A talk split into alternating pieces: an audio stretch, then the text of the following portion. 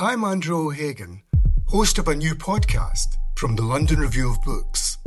It's about the bloodiest and most controversial event of the Falklands War the sinking of the General Belgrano. Margaret Thatcher was accused of a war crime.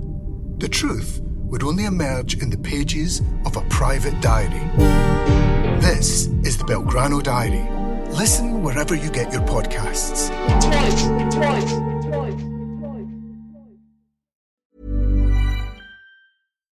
when you make decisions for your company, you look for the no brainers. And if you have a lot of mailing to do, Stamps.com is the ultimate no brainer. It streamlines your processes to make your business more efficient, which makes you less busy. Mail checks, invoices, legal documents, and everything you need to keep your business running with Stamps.com. Seamlessly connect with every major marketplace and shopping cart. Schedule package pickups and see your cheapest and fastest shipping options from different carriers. With rates up to 89% off USPS and UPS rates. And with the Stamps.com mobile app, you can take care of mailing and shipping wherever you are. Make the same no-brainer decision as over 1 million other businesses with Stamps.com. Sign up with Code PROGRAM for a four-week trial, plus free postage and a free digital scale. No long-term commitments or contracts. That's Stamps.com. Code PROGRAM.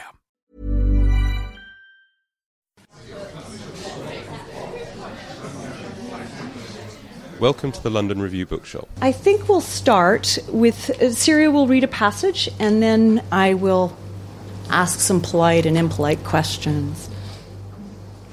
So, um, this book has, there are 20 uh, narrative voices, but at the center of the book is the woman that was mentioned, Harriet Burden. And uh, she's dead. Uh, when the book starts, we know that she's died and um, an editor introduces this text, um, which is uh, supposedly a work uh, that ha- has been collected because people have become interested in her work after her death. But I'm going to read um, uh, just, I'm actually skipping around a little bit, but it's um, from fairly deep in the book, and it's from Notebook B.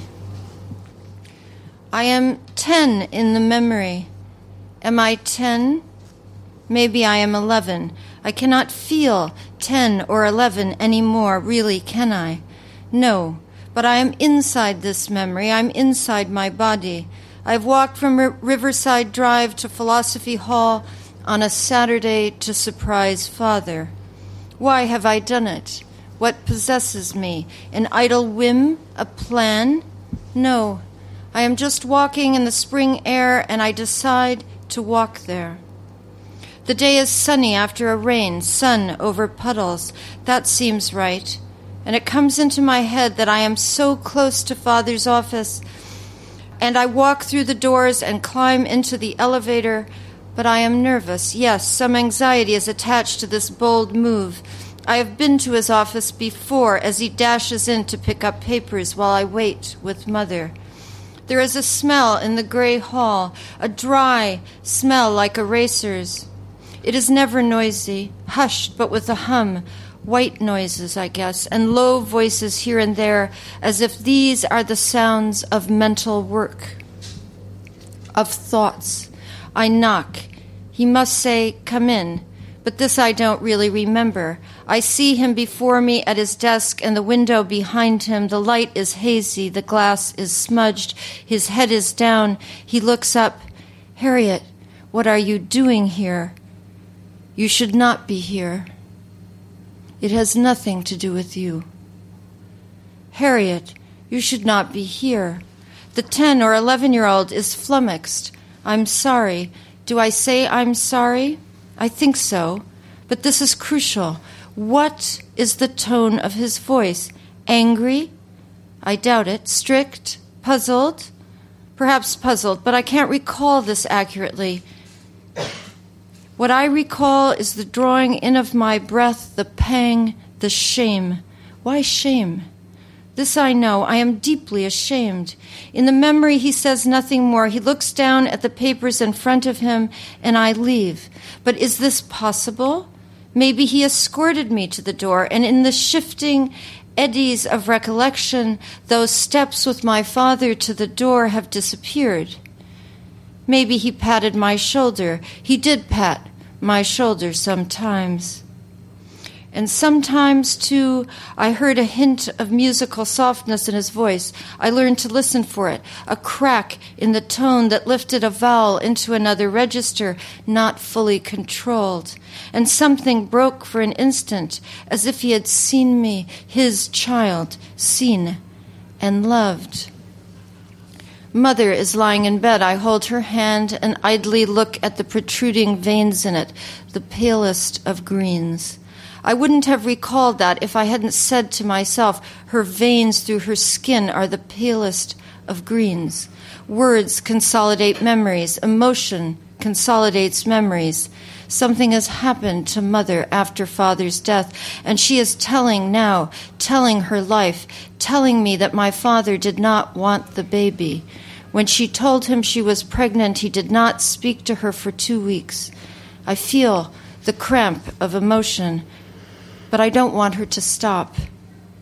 After I was born, I want to know was it okay then? It took some time, my mother says, before he got used to you. Your father loved you, of course.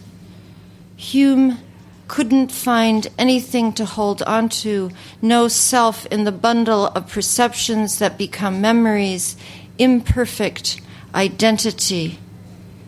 He did not want me. But this is nonsense, Harriet. Isn't it nonsense? How many men have not wanted their unborn infants? Millions. How many women, for that matter? And how many have come to want them once the little thing has arrived, is out, is real? Millions. And yet, it took some time, she said, and there is the feeling as, as if I'd been kicked, as if it had all become clear, as if a door had opened to a truth. And I look into the room, and there is the thing that has been born. There is something wrong with it. Count the toes. But I would first ask you to note that I do not attribute to nature beauty, ugliness, order, or confusion. It is only with respect to our imagination that things can be said to be beautiful or ugly well ordered, or confused. That's a quote from Spinoza to his friend Oldenburg in his letters. I'm skipping ahead. What moron said the past was dead? The past is not dead. Its phantoms own us. They own me.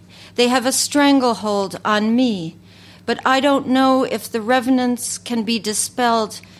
Maybe I will just have to keep working. The studio is burgeoning with the unseen works, the myriad monstrosities by someone named Harriet Burden.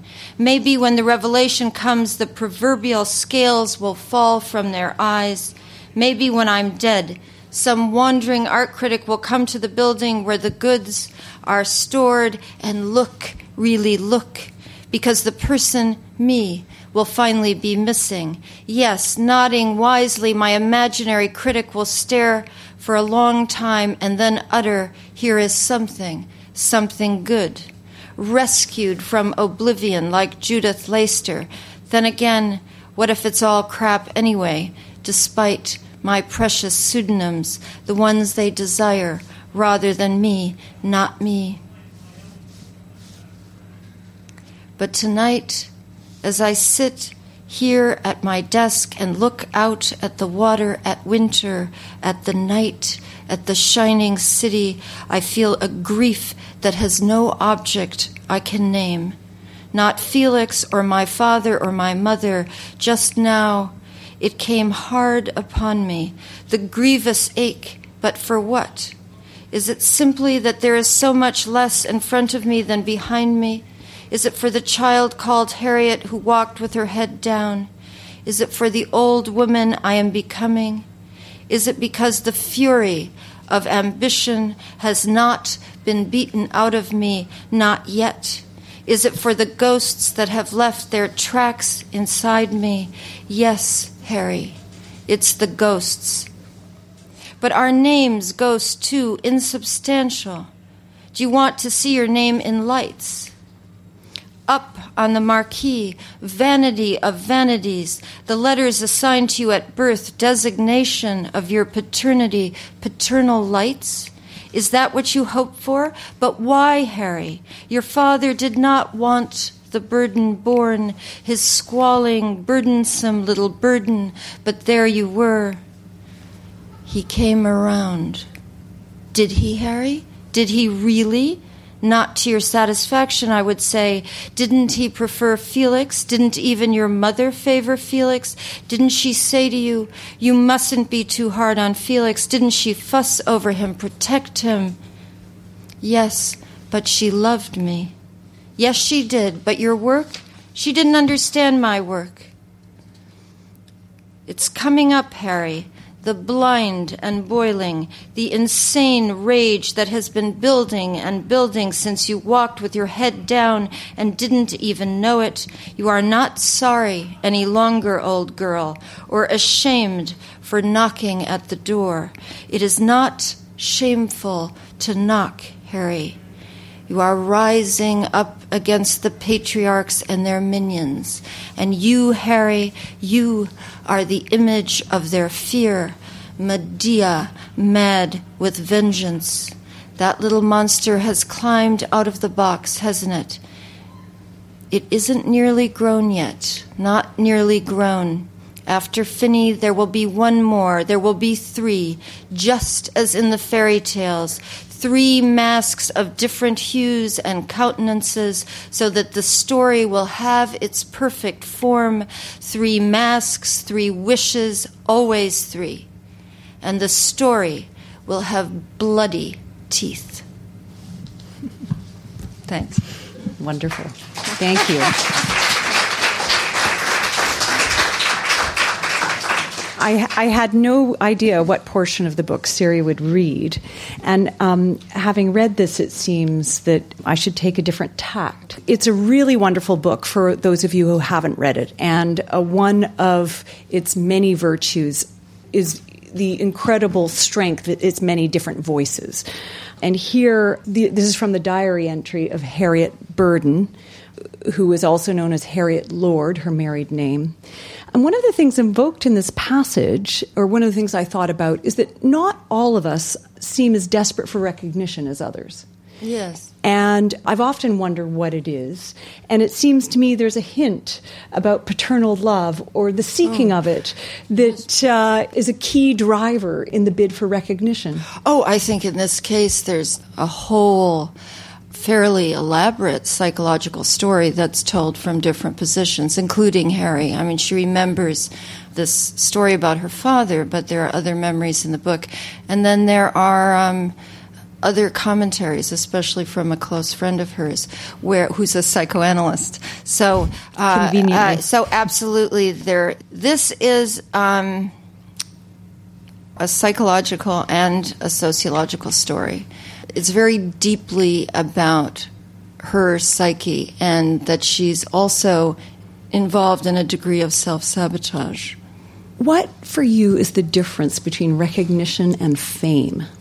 Because they both come up regularly in the book. I think that actually there are probably three categories recognition, fame, and celebrity. Mm-hmm. Mm? Mm-hmm. So that recognition is something very deep. It's something actually human beings need.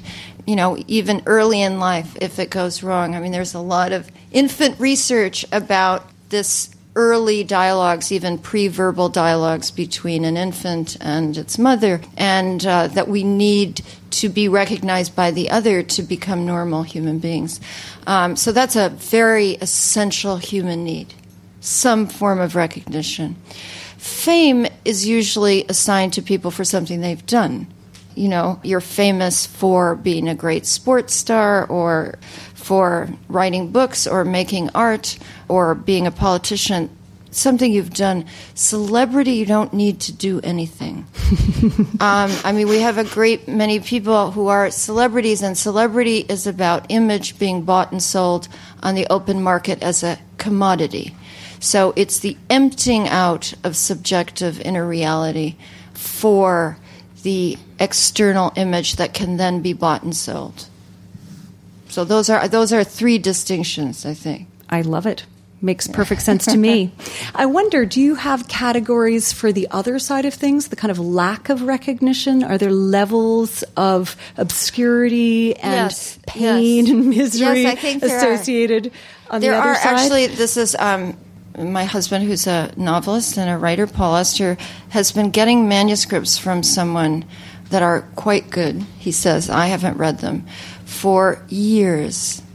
And this writer uh, a man simply cannot get published. He just can't get the work published. Um, I have known, you know, as a literary person, a number of people who have suffered that kind of lack of recognition and continue to write, and that that's terrible. I think that's a that's really really hard. So that's the bottom line. And then there are many levels beyond that. You know, when people first you just want to get published, and then you want a few readers. I mean, I remember very well. I published a tiny book of poems, 1981, with a small press, and there was a bookstore in Manhattan that got four copies. And one day, I walked into the bookstore, and one of them was gone. and I, I remember I said to myself, a stranger bought my book. and sometimes when I'm feeling aggressively ambitious, I always say to myself, strangers are buying your books. You know, a book is always read only one person at a time. It's a very intimate thing, um, unlike movies, for example, which are more collective, or even going to a museum and looking at visual art. Uh, it's entirely private. The book is invented by the reader to a huge extent. I always remember that one copy that was missing. Wonderful. Amongst the you know the twenty different voices, there are many different comments on fame and recognition and celebrity, and I have a few quotes here that I'd love you to unpack for us. When expert credentials are attached to a woman's name, the bias disappears. For artists, expertise is fame. Sex and color don't disappear; they no longer matter. It's Harry. Well, this is true to some to some extent. Actually, just before I left, I read a very sobering study that was uh, published in the New York Times. Sixty five hundred university professors were sent the same letter that was an application for a PhD program, and the only difference was that they attached um, male names, a male name, female name, and then also ethnically identifiable names. And in the United States, so it was a clearly Asian name, a clearly Hispanic name. And these were 6,500 university professors of, you know, from varying backgrounds and obviously both sexes. And uh, they hugely favored the name that was a white male name. And this is, of course, not because these people think that they harbor these kinds of biases, it's because there's a, a, form of implicit or unconscious bias that they're simply not aware of at all. And uh, this book was really meant to be a book about perception so that the reader participates in these very different perceptions of the same story and to understand a little bit more how some of these perceptual biases work because we see what we expect to see if we have no past experience, we can't really perceive. And um, and you know, there's a lot of uh, neuroscientific evidence too about this now. It's um, unconscious perceptual inference. We all do it. No one's exempt. It's worth noting that I think one of the most wonderfully warm and captivating straight white men I've read recently is the character of Bruno Kleinfeld, who's uh, Harriet Burden's boyfriend. And I'll just cite a quote here. You know, he's very funny and self effacing, um, but he's definitely lost himself and partly lost himself in his own white straight maleness. And he says, uh, when he met Harriet, he said, I was no longer the hero of my own life. Instead, I was lurking in the proverbial shadows as some goddamn minor character with only a couple of lines of dialogue here and there. Uh, one of the, the less attractive men in the book is uh, Rune Larson, who is. Some British critics have likened him to Damien Hirst, although I think perhaps he bears closer resemblance in certain senses to Jeff Koons, um, and he's certainly not any of them. He's no. he is yeah. he is his own unique character. There's no doubt about it, and he he does kind of drive the plot and. Just to a few quotes about him, uh, John Wayne with a touch of swish. Uh, he was, quote, wildly indifferent to the opinions of others. And uh, my favorite, Deafness is part of his being, and it helps him, helps him assert himself as the young wonder man. He, I don't want to give away the plot too much, but I'd really love to know how you researched this character of Rune Larson, Larson by name, larceny by nature, and developed him as a kind of visual character, as a, as a spoken character, well, the, the, answer is really easy. I, I didn't research him at all. you know, I have uh, I have written about art, some contemporary artists, but mostly about about dead people. I published a book on painting, and the a third of my most recent book of essays is about art and artists. So I have a a feeling for it. I know a number of people who work in the art world so I think it just he you, just emerged near the end of the book. You know from the very beginning that she gets involved with him from the editor's introduction. So that's not at all a secret. And near the end of the book, his sister comes out of the woodwork and talks a little bit about their childhood. So you begin to understand more about him as a damaged person as well as a celebrity art star. Yeah. Another character, Phineas Q. Eldridge, one of the other artists in the book, um, seems to me to be the most grounded, clear headed, and, and, least conflicted of your characters. And he also happens to be a mixed race transvestite who performs as Lester Hester, a half male, half female, yeah. um, half black, half white. So it's kind of intriguing me that the least conflicted character is Phineas I'd love you to talk a bit about that. Well, you're absolutely right, and I don't even know if I had thought about that before, but now that I do, I think it's probably because he, in his very person, uh, crosses these binaries that are disturbing the book male, female, um, in his, his case, black, white.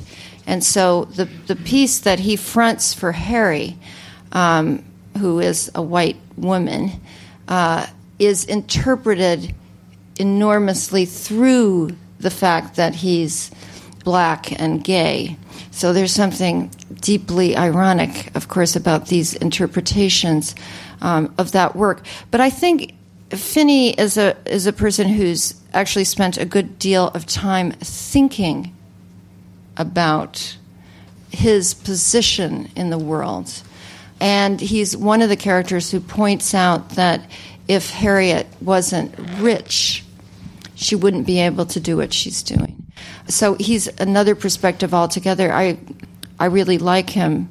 And I guess as the middle part of the fairy tale, that collaboration is the most successful. It really is a collaboration.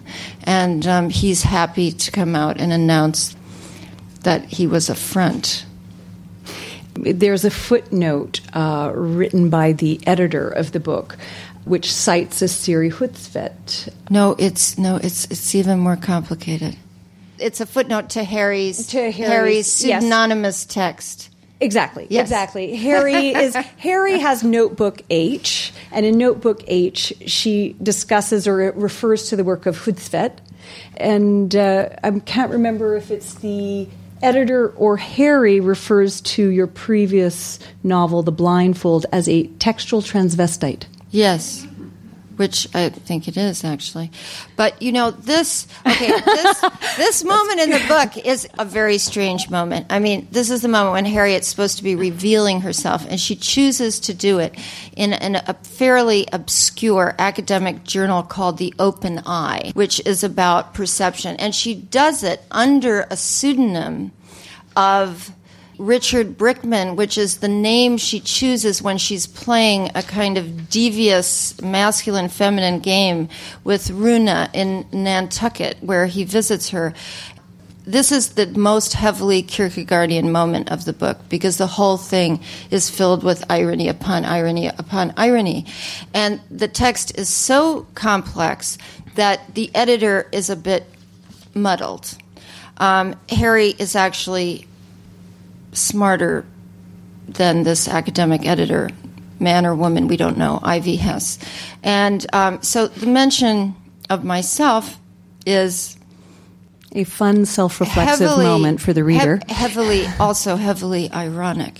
You don't know in this text exactly when irony begins or ends in that particular Richard Brickman text, and you also don't know when parody begins or ends. So I put myself in there as an ironic signal to what is actually outside of the book, which is me.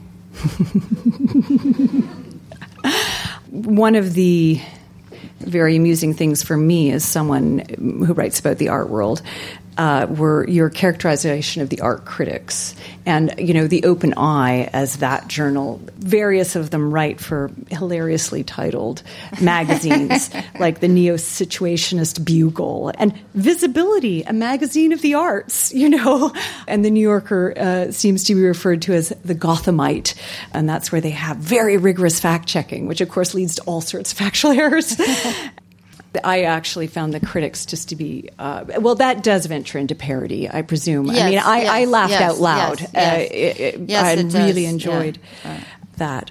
Going back to fame and celebrity, I think another wonderful quote from the book is "Celebrity is life in the third person." Some people are better at living in the third person than others. And I wondered if you thought this was at all gendered. It probably is, although we can certainly think of female instances of this. Um, it actually happens that people, I mean, this is a baseball player, so most of you won't know who he is, but Reggie Jackson was a hugely popular American baseball player who began to talk about himself in the third person as Reggie Jackson. And I think it's a form of recognition that one has become a commodity. And if you listen carefully, you'll see that people do this. They just shift into talking about themselves as a thing, as a, and in a way, as an object that is desirable. So I think this really is true, even to the extent that people will use the third person to talk about themselves. In some ways, it's a reasonable recognition of the role that these people are playing in the culture. In another way, it's a little frightening. Their alienation from their media representations, perhaps. That's, that's right. And maybe that's healthy. You know, so there are two ways to look at it.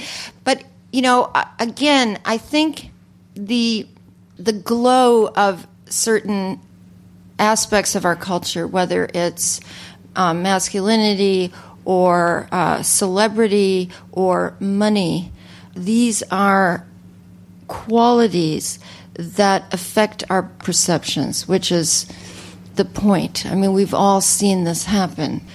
You know, it's the old use of the word glamour, which is a kind of magic. And there was a wonderful study done in California about wine. A bottle of wine that they told the people they were drinking a $90 bottle of wine or a $10 bottle of wine. And then, of course, now, as is totally fashionable in the world of neuroscience, they did brain scans, which are not, I have to say, they are not what you think many people think they are. It is not looking straight at the brain. It's a very complex process. Nevertheless, um, what they found was that uh, when people uh, drank the $90 bottle of wine, there appear to be different physiological brain processes at work. That's enough to say. So that when we have these experiences, we really are having a different physiological experience. It's not just that people are dim witted, it's that their experience of wine or art or a book or whatever it is is actually enhanced.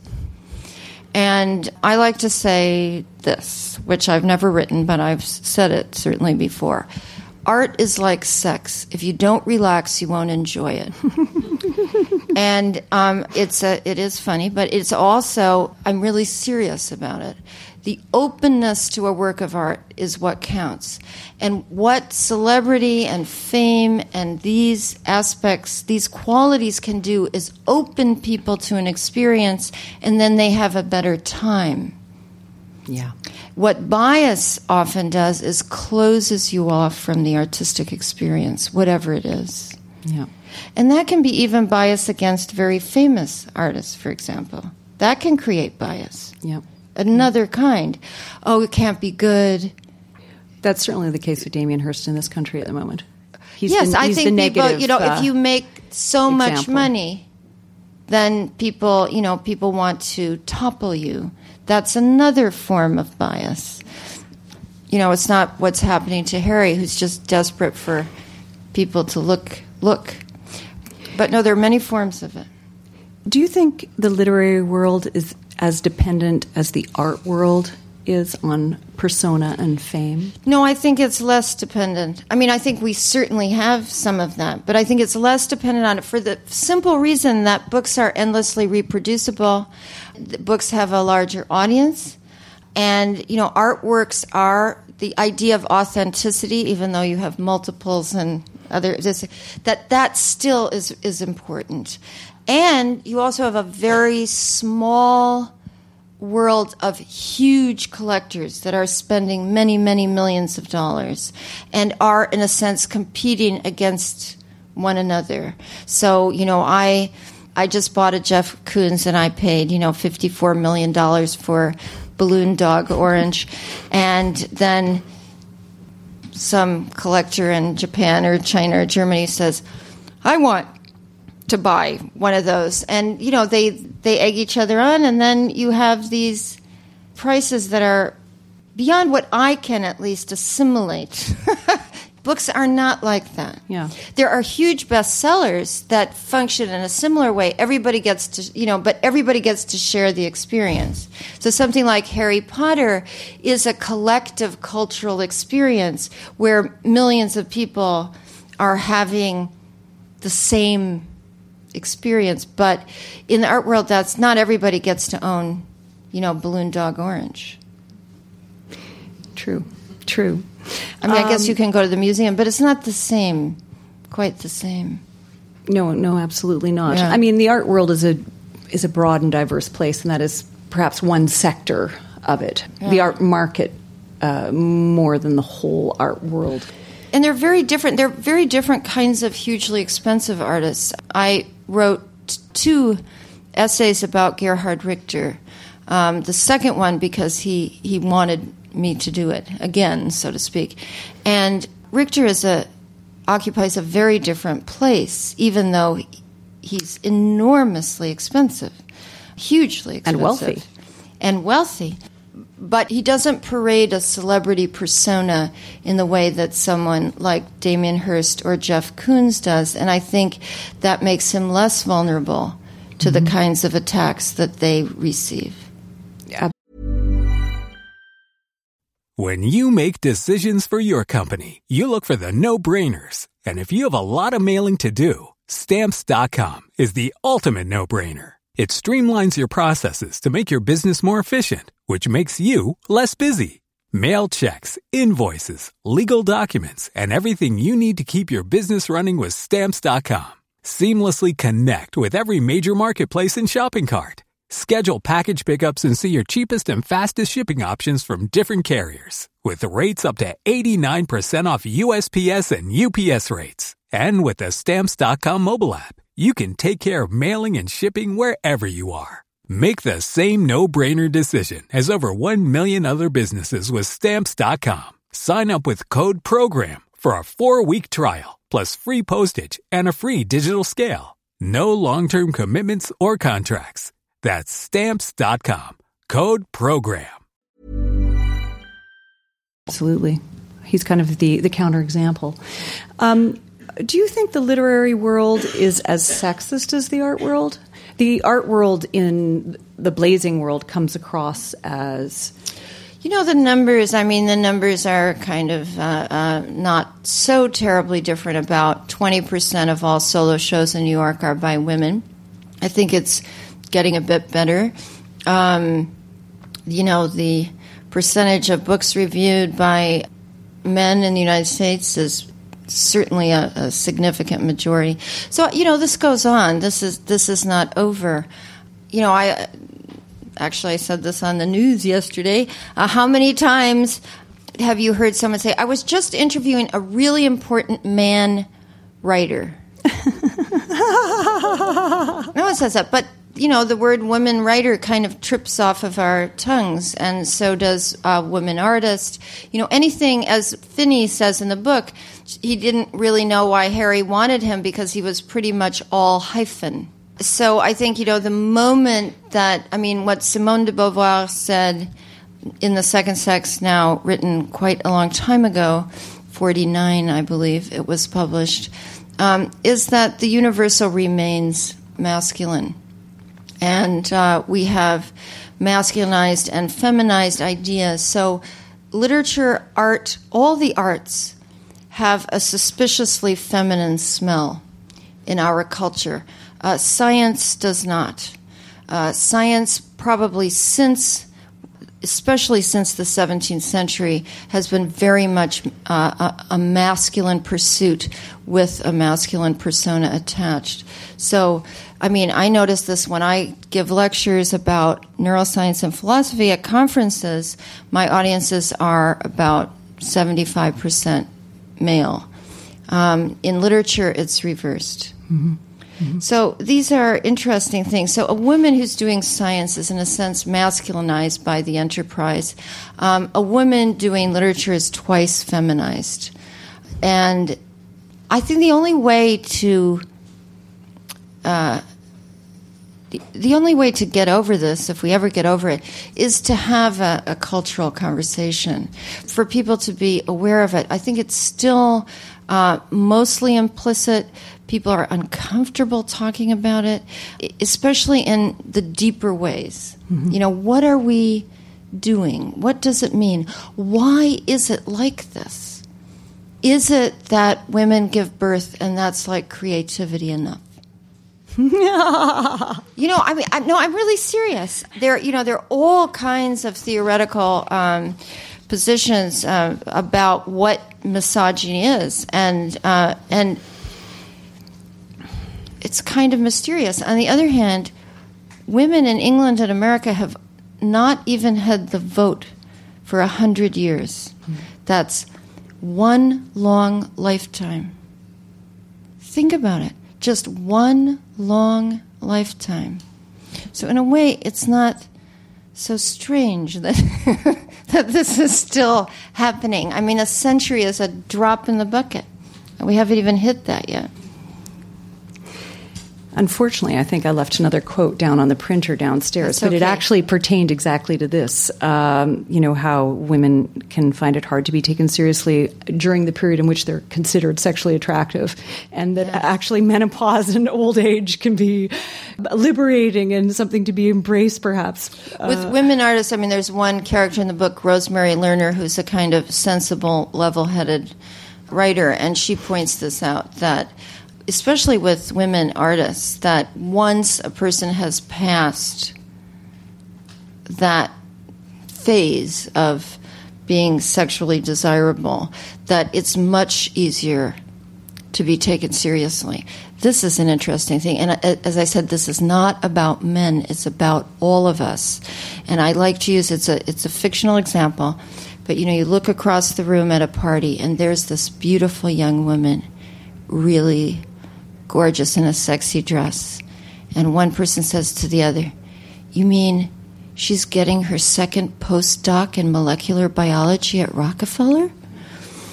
You know, we don't, we don't, we don't go there. And I don't mean just again. It's not just. It's a, it's a kind of undertone that the beautiful young woman is codified in ways that are not that are not free really not free. And that's tough i think. And i know that i have a friend who's a physicist who said that there are very few women in physics as you may know. But he knows some women in physics that would always start their careers you know wearing dark clothes and just trying to blend in as well as they could. And once they had attained stature, published like a super duper paper, and their peers were deeply impressed, their sartorial freedom would emerge. And suddenly like high heels would come out of the closet. And i found this a wonderful story about freedom you know that these trappings of femininity and masculinity in the culture, you know, it's not to say, you know, everybody should be a clone of everybody else, or that the sartorial freedom, for example, that women have that men don't have mostly, is not a good thing. I mean, my fantasy would be that men would gain more sartorial freedom in a more fair world and and maybe they have. You know, the mm-hmm. metrosexual is a type in New York. I don't know if it's a type in. It's global. It's global. Yeah. Okay. So, just a, a, final set of comments and questions before we open it up to the audience. Um, the it, the literary world does love to loathe the art world, and you know the very sympathetic Bruno Kleinfeld, as he puts it, the art world is quote a stinkhole of vain posers who buy names to launder their money. And of course, uh, none of us here, I'm sure, would want to try to defend the excesses of the art market and uh, the corruption that goes on there. But the art world is a very large place, and there are many hardworking artists with no recognition at all, much like the novelist that you described. And in my experience, they're often dyslexic and don't read books, but are working with uh, you know different kinds of intelligences. Harriet Burden is a, a, very compelling, intelligent woman and a, and a wonderful character, but oftentimes I've felt like perhaps she was more of a writer than an artist, partly because she kind of thought with words rather than with images, and kind of was act, uh, kind of more obsessed with uh, that way of thinking um, than than what she was seeing, and and so I was wondering how you felt about that there, comment. There is actually a precedent, um, and uh, it's an artist that I'm deeply interested in, and uh, she is referred to in the novel, and um, I have written an essay on her, and it's Louise Bourgeois. Louise Bourgeois was an intellectual. She wrote extremely well. I mean, if you're interested, you should read her notebooks. Apparently, now, after her death, they have found trunks full of her writing. Uh, there was a moment in her life when she thought of becoming a psychoanalyst, not abandoning her art, but becoming an analyst, a child analyst, quite specifically. Her work is deeply involved, I think, with her sensitivity and knowledge of psychic structures. So she's she's a very good precedent for Harry, um, who is. I just want to add I was quite intentionally creating uh, a person who I think of as a kind of monster. A monster I love. I will say I love her. But she's someone who is intentionally breaking the boundaries of disciplines, of, of gender divisions, uh, of uh, every binary that you can think of. So she's not entirely successful. She can't really get out of her own, I think, um, psychic straitjacket. But nevertheless, there are highly literate and highly intelligent artists that I've known. Um, John Baldessari, who's an admirer of my art essays, I have to say, is a very articulate and intelligent person that you talk to in your book, and he He's you have friend. some lovely, yeah, lovely quotes from. And um, so, so I think there's you're absolutely right. There are a number of artists who you know are not readers and who have uh, very much wholly visual imaginations, but but there are others who don't. And of course, for the sake of of fiction, Harry identifies with Mary Shelley's Frankenstein. Frankenstein's monster. Um, Milton runs throughout this book, sometimes in ways that you know, unless you've recently read Paradise Lost, you wouldn't know. But the diction, Harry's diction, at one point she is reading uh, Paradise Lost, and Milton's Satan is hiding under Harry too. And of course, Satan, Milton's Satan was hiding under Mary Shelley's monster and Frankenstein. So, um, my impulse, of course, was not to make you want every character to be believable, but Harry is a gigantic, you know, character who can dance from one discipline to another. I mean, she's meant to explode the categories that we normally trap ourselves inside. Well, I actually find her very believable, but it's it's it's almost like she targeted the wrong world. yes, well, that could be. That could be for sure. Would anyone like to ask questions? I have to admit, I haven't read your book. Uh, okay. I've read other books of yours, and um, I w- was struck with the um, bit you read to us about the father relationship and the father just sort of touching the shoulder and how much Harry had craved for it. And correct me if I'm wrong, but I seem to remember that very same picture from your book, The Shaking Woman. So I think shoulder. it's not in the Shaking Woman, Oh, but it there's the it's love definitely thing? there's an essay I wrote called "My Father Myself," in which I talk about a certain estrangement from my father. I don't know if you read Um, I- that. I haven't read in that, The, the, the um, Shaking Woman is, of course, you know that I started having these these Yeah. seizures of unidentifiable nature um, after. Well, my father was dead, and he. Uh, I spoke at his funeral, so it didn't begin then, but it was years later, a couple of years later, when I gave a speech, and suddenly I was having this Mm. tremor. Of course, I also had the tremor when I was climbing a mountain. So that book is really trying to trace the the symptom through multiple disciplines. But I don't think that the touch of the father is in there. What is in there it was a strange experience when my father was dying, that I visited him in the hospital, went back home, and I had this experience of of being him. Mm. Sick and unable to breathe and lying in the bed. So my father was very important to me. I certainly would not deny that. And I have also even written about feelings of estrangement, but it's much more dramatic in Harry.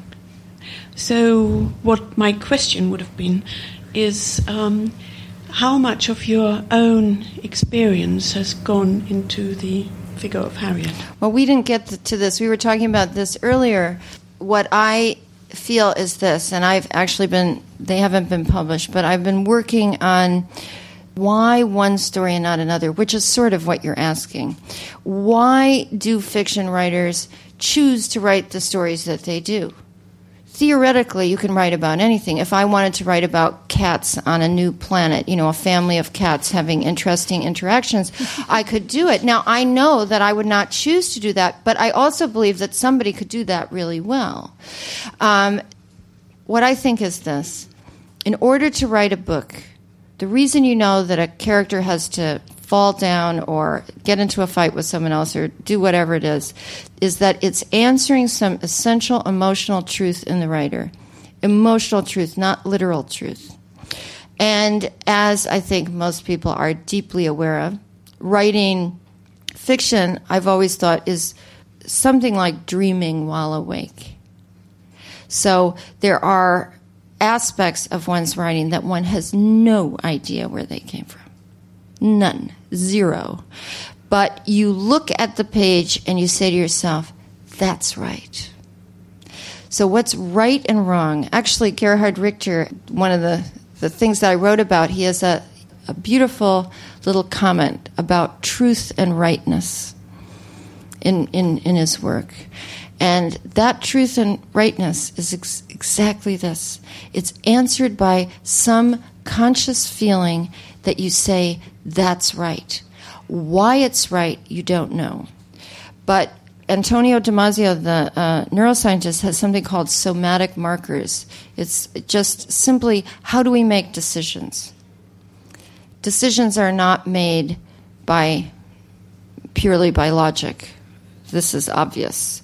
Um, they're also made by feelings. And writing a novel in that way is guided by this kind of feeling, and it is rooted in earlier experiences. But they're not always experiences that we remember or know about. So, my answer to your question is that there's an internal emotional geography that is being answered by the text that you're writing, even though you can't necessarily link it to any actual autobiographical experience. Thank you. Um, I'm very interested in this, and you do it so well. To look at a painting, it's a form of gestalt psychology. You see it all at once yes. in a nano of a second. Yes. But I recall reading in, I think it's These I Loved, the, the very fine descriptions of paintings and installations where the image would fall into place in our minds over the course of reading a half a page or so. And I, I wonder if if you were ever to write about paintings that really existed, and I understand the works in that novel were imaginary, yes, would you draw the reader's attention to the real pictures at the end? So you would be comparing the actual work with what your reader would have imagined. And of course, each reader will imagine them differently anyway. This, this, is so fascinating to me. And you're absolutely right. I mean, the difference between the experience of visual art, I, not, not films, right? Not anything that's sequential, is that it's there all at once. However, the experience of a painting, say, is temporal in the sense that you can't see everything all at once. So that it takes time for the image to unfold. So it has a temporal reality in the body of the spectator, as it were. What I have been interested in in novels is creating fictional works of art in words that uh, so that give enough information for the reader to create a mental image that feels convincing, but not to give so much information that the reader is suffocated. That's that's the I think the trick. And there actually were some artists in Germany who did Bill Wechsler's work from what I loved and um, you know, I gave them my blessing. I thought it was a wonderful homage, and uh, and they sent me images of the work, and of course, it had nothing to do with what I, I, I you know, what what I imagined, which was fine and and wonderful. And I suspect that people have often said, "I know just what that work looked like, and I would love to see it." And I love Bill's work, and wouldn't you like to make it? And I always think, well, you know, your work is not my work. And if I made that work, which I would have to hire a big team to do, it might be a real disappointment. Thanks. You mentioned a couple of artists, um, Bourgeois and um, Jeff Koons. Um, yeah. I was just wondering if there are any other artists that sort of were directly influential in the writing the book and the characterization of the of Harry and the other artists? Well, there there are quite a few artists that are mentioned, and um, there is this art dealer, uh, Burrage, who at one point says that this the last work that Harriet uh, uh, does with a with a mask could not possibly have been done by her because Harriet's work is like he mentions Louise he mentions good artists Louise Bourgeois Kiki Smith. You know it's not it's not possible. And of course what he's saying he says it's too geometric which is of course a code for masculinity. But you know I think I do have a, a visual imagination. I've been drawing my whole life and uh, and so these works of art, I see them. And just the way when I write novels now, I know that they're influenced, but I don't know who the hell they are. And usually when I know, for example, this book was heavily influenced by Kierkegaard. I mean, it's very different, but I'm a big Kierkegaardian, and um, I actually gave a lecture on his 200th birthday in Copenhagen.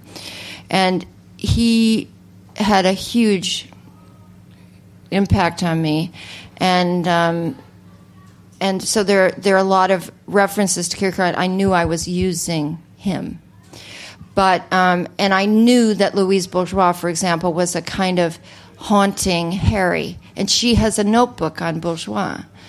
Um, other influences, they're probably subliminal, and I couldn't tell you, but I would suggest that they definitely exist. I just don't know what they are. Um, I'm not quite sure if I know how to ask this question, but towards the end of the novel in particular, you started to talk about artificial intelligence. Yes. You referenced the, I think it was called the ego machine. And somehow that's caught up in, in Rune's Messenger, demise. yeah. Yeah. And I. Yeah. I guess I'm just curious about your feeling about that because my own response to it in the novel was a kind of horror, I mean, you know, the kind of reductionism of what these people Yeah. are trying to accomplish by Yeah. pinning down our you know our, our our cognitive experiences and i found just to go on for a minute i found Yeah. you know the beautiful creation of, of margaret you know that last sculpture that harry Yeah. creates Yeah. That somehow what that was saying was you know you cannot take away. You can you can look at our brains. We create things with our minds. We create things with our imaginations. There's little people coming out of there. But there's little people coming out of her vagina. There's little people Yes. coming out of that part that you Yes. cannot reduce. absolutely can, you, can you talk about that please? Yeah, there is a theme running through the book that you know you can pay attention to or not, which is this conflict. And I'm actually going to talk about it in just a week at a symposium uh, uh, in Italy, which is embodied theories of mind as opposed to computational theories of mind. I'm really immersed in this. And the artificial intelligence argument that comes at the very end in the voice of someone named Timothy Hardwick is my mimicking or aping these theories. I mean, I wrote it very seriously from exactly this point of view, which I think, you know, it comes out of Anglo American analytical philosophy. It has been hugely influential in neuroscience and the way people think about the mental. And that is that mental computational uh, th- theories completely avoid the body so that you can have a brain in a vat, to, to put it simply. I think that the reason artificial intelligence has had so much difficulty, actually, even making a robot that walks like a human being, is because they've got it wrong. So I side with Harry in this. I also think that the fantasy of things like the singularity, I don't know if anybody knows about this, Vernor Vinge or Vinge. I don't know. Probably nobody who's really interested in this comes to this to, comes to hear me. But this is, I think, a bizarre, and it, it's taken very seriously. And someone like Daniel Dennett, a very famous philosopher, admits that now this stuff they have to reframe the argument. And I think underlying this is a fantasy of exactly what you articulated. And Harriet says it at one point that it's a way of evading the body of the mother altogether. Yeah, yeah. And I have talked about. I've, I mean, I've given a lecture about precisely this. I wonder if you could say a little bit more about. You said that the, the reader invents the, the book for themselves. I, I sort of might have expected you to say interprets the books, but um, I'm interested in that word invent. You sort of answered it by saying that you give only so much information and the reader gets the image and you don't suffocate them. But how much are you conscious of the reader throughout the book? Um, Well, everyone writes for another. The act of writing a book is a gift. You know, whether people want it or not, that's a whole other thing. But it's it's it's an act toward the other. Who that other is is a very strange thing. It's an imaginary other. And I remember coming across this quote from Nabokov that he said he was writing for all these little Nabokovs. and I, I, I love it because I see them. You know, I see like these Lilliputian Nabokovs. But I, I realize that in some way, of course, there is some idea of the self as other. You know, the person who's read every book you've read, knows all your references, gets all your jokes, all your puns. I mean, there is some kind of kind of silly narcissistic aspect to that. But when I say that the reader invents the book, I, I think I mean that, you know, when we read, most of us, we do not recall a book by remembering the text on a page. We recall the book usually through mental images, at least about 96% of us. I mean, I think there is a small percentage of people who seem to not manufacture mental images, but most of us do. And in that way, while you're reading, you're creating, in a way, an imaginary space in that old word, you know, of the image for the text itself. And those are personal, I believe, and subjective. Uh, and they come out of your own memory and experience with works of art, with um, uh, with other people, and so to, to to that extent, there's something very particular about textual experience that creates a freedom in the reader that's I think, pretty wonderful. I mean, if you think about what do you remember from the books that you've cared about, it can be images and it's also often emotions. Emotions keep our memories. And, uh, and uh, it, it, it's an interesting thing. So that, in that sense, I mean invent.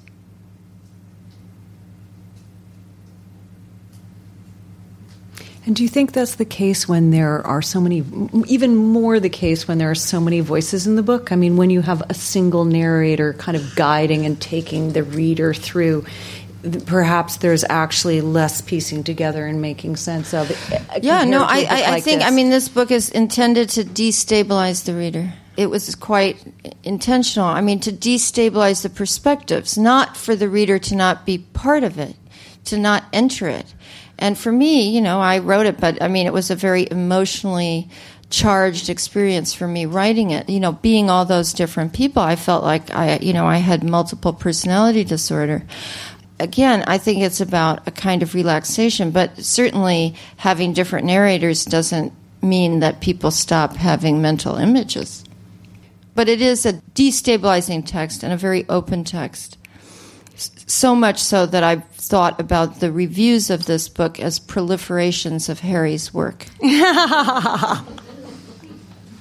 and it, it, allows you a romantic ending too, doesn't it? Because sweet autumn Pinkney, yes, who's a very peculiar spiritual gal who sees auras and heals with chakras, and when you're introduced to her in the first earlier in the book, it's a bit puzzling as to why she's there, and then you realize in the well. I, I, actually I didn't know she was. I, I didn't know what was going to happen to her, and it's never mentioned. But she's actually there's a technical wor- word. She's a synesthete, so she's really seeing the colors. And there are people who see emotions as colors, and it's a perceptual experience projected out there in the world.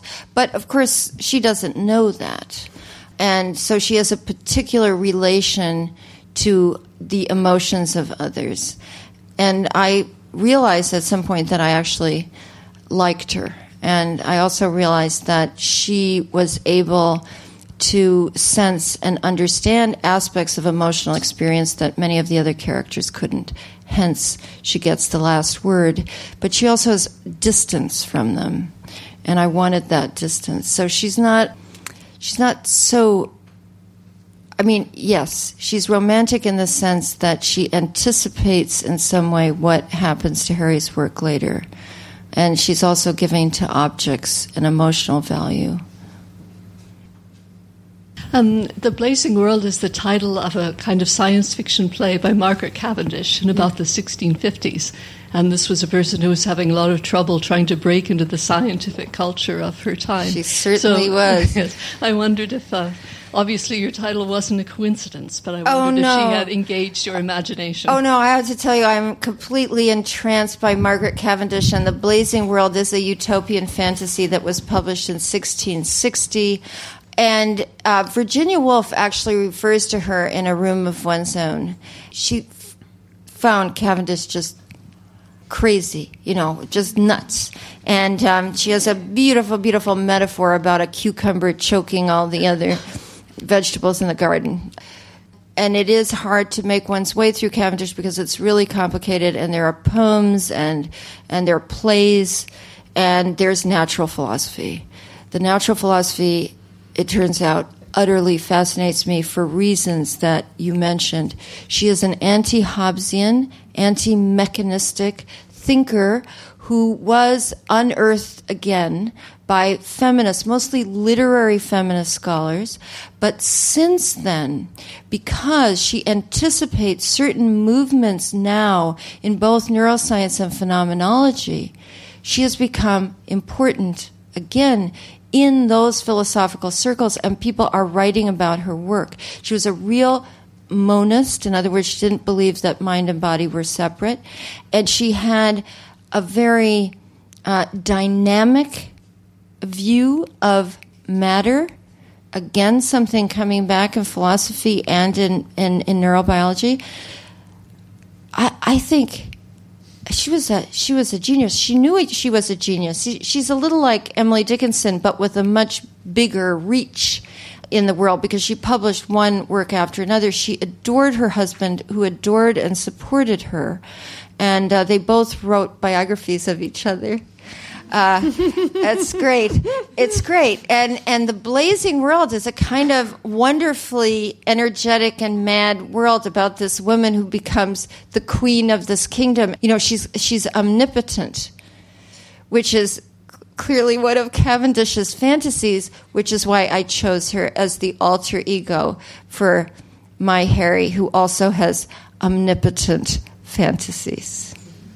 As do many artists as do many people. yeah. So thank you very, very much, Siri, for joining thank us you. today. Thank you so much for your time. Thanks a lot. Thank you all for coming. Thank you for joining us for this London Review Bookshop event.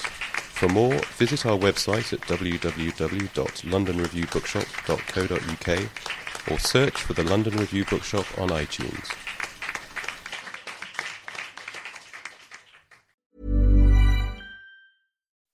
When you make decisions for your company, you look for the no-brainers. If you have a lot of mailing to do, stamps.com is the ultimate no-brainer. Use the stamps.com mobile app to mail everything you need to keep your business running with up to 89% off USPS and UPS. Make the same no-brainer decision as over 1 million other businesses with stamps.com. Use code PROGRAM for a special offer. That's stamps.com, code PROGRAM.